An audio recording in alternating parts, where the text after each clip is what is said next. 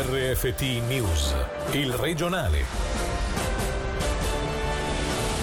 Proteste studentesche sit-in non fermano l'espulsione. Marche i genitori rimpatriati oggi in Ucraina dopo 48 ore passate in prigione alla stampa.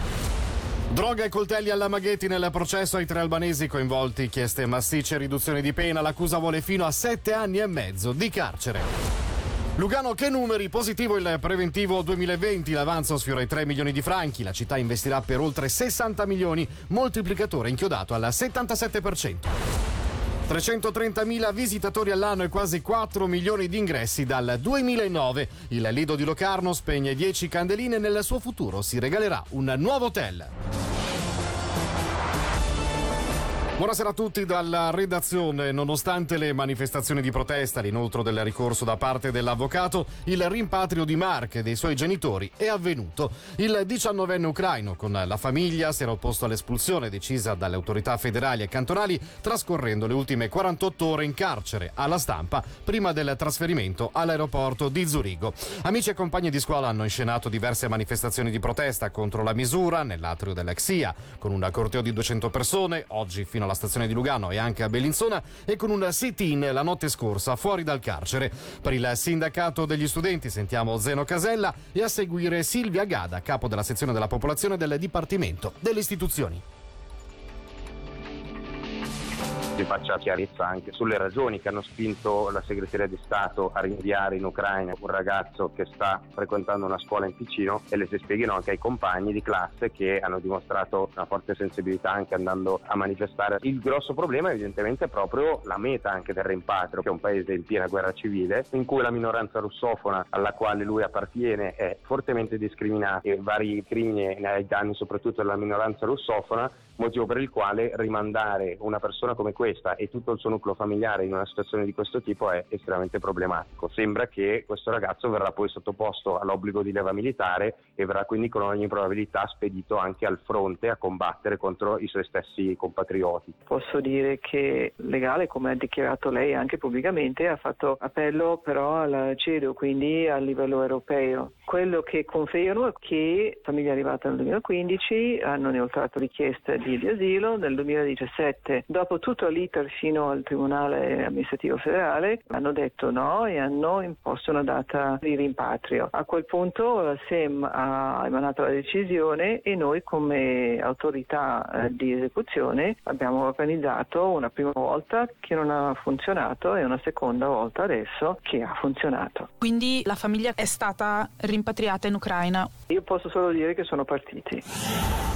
Chieste massicce riduzione di pena per tutti e tre gli imputati del processo legato alla rissa e all'accoltellamento al quartiere Maghetti del 2017. L'accusa chiedeva pene fino a sette anni e mezzo di carcere. Sentiamo Gaia Castelli. I tre protagonisti della rissa con accoltellamento del 2017 al Maghetti, sotto inchiesta pure per un vasto traffico di cocaina nel Mendrisiotto, non meritano più di quattro anni di carcere. È la tesi degli avvocati difensori dei tre imputati, un 25enne e un 29enne, accusati di aggressione, rissa e infrazione aggravata alla legge sugli stupefacenti, a cui si aggiunge il 29enne, residente in Albania, al quale viene imputato anche il tentato omicidio, dato che era lui ad impugnare l'arma da taglio quella sera. Per la pubblica accusa, invece, le pene richieste sono comprese fra i 4 e i 7 anni e mezzo di carcere. La sentenza verrà pronunciata domani pomeriggio. Ora una notizia di pochi minuti fa. Lo psichiatra del Luganese, condannato recentemente a tre anni e otto mesi di carcere per aver abusato di quattro pazienti, potrebbe ricorrere in appello. Lo riporta la RSI. L'uomo si è sempre professato innocente. Nessun ripensamento su Lugano Airport. Il municipio ha deciso di non ritirare il messaggio per la sua ricapitalizzazione chiesto dall'inedito fronte PLR PPD con PS e Verdi. In arrivo però alcune novità. Sentiamo di cosa si tratta da Davide Rotondo. L'esecutivo di Lugano non intende ritirare il messaggio per la ricapitalizzazione dell'aeroporto così come richiesto da PLR, PPD, PS e Verdi. Ne presenterà però a breve uno aggiuntivo e chiederà di coprire solo un anno di disavanzo di esercizio di LASA, circa 700 mila franchi, anziché i 5 anni previsti inizialmente. Respinta dunque la richiesta avanzata dai capigruppo in Consiglio Comunale, Lega e UDC esclusi, che chiedeva di garantire i costi di gestione al massimo fino a giugno per favorire la cessione dello scalo ai privati. Hanno minacciato la commessa con un coltello e a volto coperto poi sono scappati con il denaro. Ennesima rapina nel Mendrisiotto questa mattina in un distributore di Balerna. I dettagli da Alessia Bergamaschi. La rapina è venuta questa mattina attorno alle 7 ad essere colpito un ufficio cambi in via San Gottardo. Due rapinatori che hanno minacciato con un coltello la commessa prima di farsi consegnare il denaro. Abbiamo provato a raggiungere i dipendenti dell'agenzia che però non hanno voluto commentare quanto successo. Intanto i malviventi sarebbero ancora in fuga. Si tratterebbe di due uomini di rispettivamente 1,80 m e 1,60 m che indossavano abiti scuri e un passamontagna. La polizia cerca testimoni.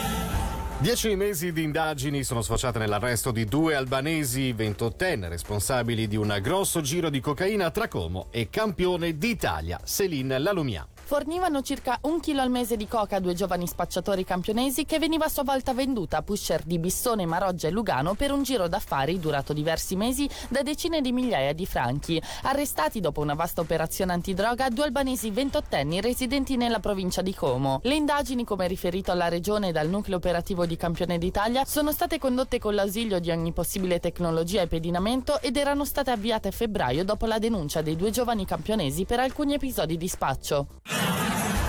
2 milioni e 700 mila franchi il preventivo 2020 di Lugano è positivo, moltiplicatore inchiodato al 77%, cresce il grado di autofinanziamento e c'è spazio per oltre 60 milioni di investimento. Sui conti presentati questo pomeriggio a Palazzo Civico sentiamo il capo di Castello Finanze di Lugano, Michele Foletti. È il primo anno che possiamo presentare un preventivo con un avanzo dell'esercizio, anzi l'avevamo già presentato lo scorso anno ma poi il Consiglio Comunale ha deciso di diminuire il moltiplicatore quindi il preventivo è stato corretto corretto con 3 milioni di deficit. Questo ci rallegra proprio perché era uno degli obiettivi che il municipio si era posto sulla questione del risanamento finanziario e quindi abbiamo potuto mantenere alto il livello di investimenti netti nel settore dello sport, dovremo terminare la costruzione della casa per anziani di Pregassona e partiremo con eh, i progetti delle scuole.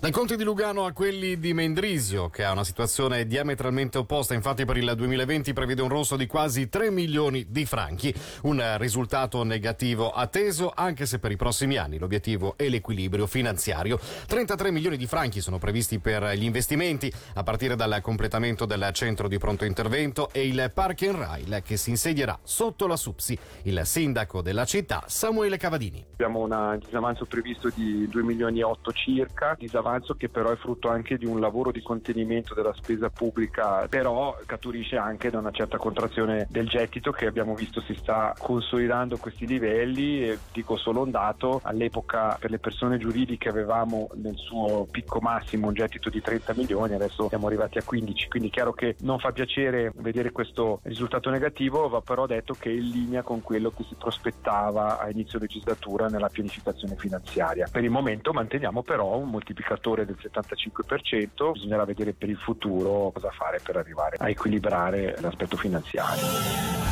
Il Lido di Locarno festeggia con successo i suoi primi dieci anni. Dal 2009 ad oggi sono stati quasi 4 milioni gli ingressi registrati con una media annuale di 330.000 visitatori e se il futuro prevede l'ulteriore ampliamento della struttura con la realizzazione di un albergo, tra le sfide a corto termine calamitare più ticinesi. Sentiamo Luca Paul, presidente del CDA del centro balneare. Sarebbe bello incrementare anche, qui faccio un appello, la frequenza da parte degli indigeni, contrariamente alla Svizzera interna dove questa frequenza copre circa un po' di più della popolazione locale, da noi solo la metà, circa il 15% della popolazione nei nostri comuni frequenta il Lido, anche perché forse in Ticino siamo un po' più abituati a frequentare fiumi e laghi, almeno durante l'estate. Il Lido però è aperto tutto l'anno. E proprio ai dieci anni del Lido di Locarno dedicheremo l'approfondimento di questa sera. L'appuntamento con Radiogrammi, ve lo ricordo, fra un paio di canzoni intorno alle 18.45. Questa sera cura di Alessia Bergamaschi. E per il momento è tutto. Da Gianocchialo, grazie per l'attenzione. Buona serata. Il regionale di RFT, il podcast su www.radioticino.com.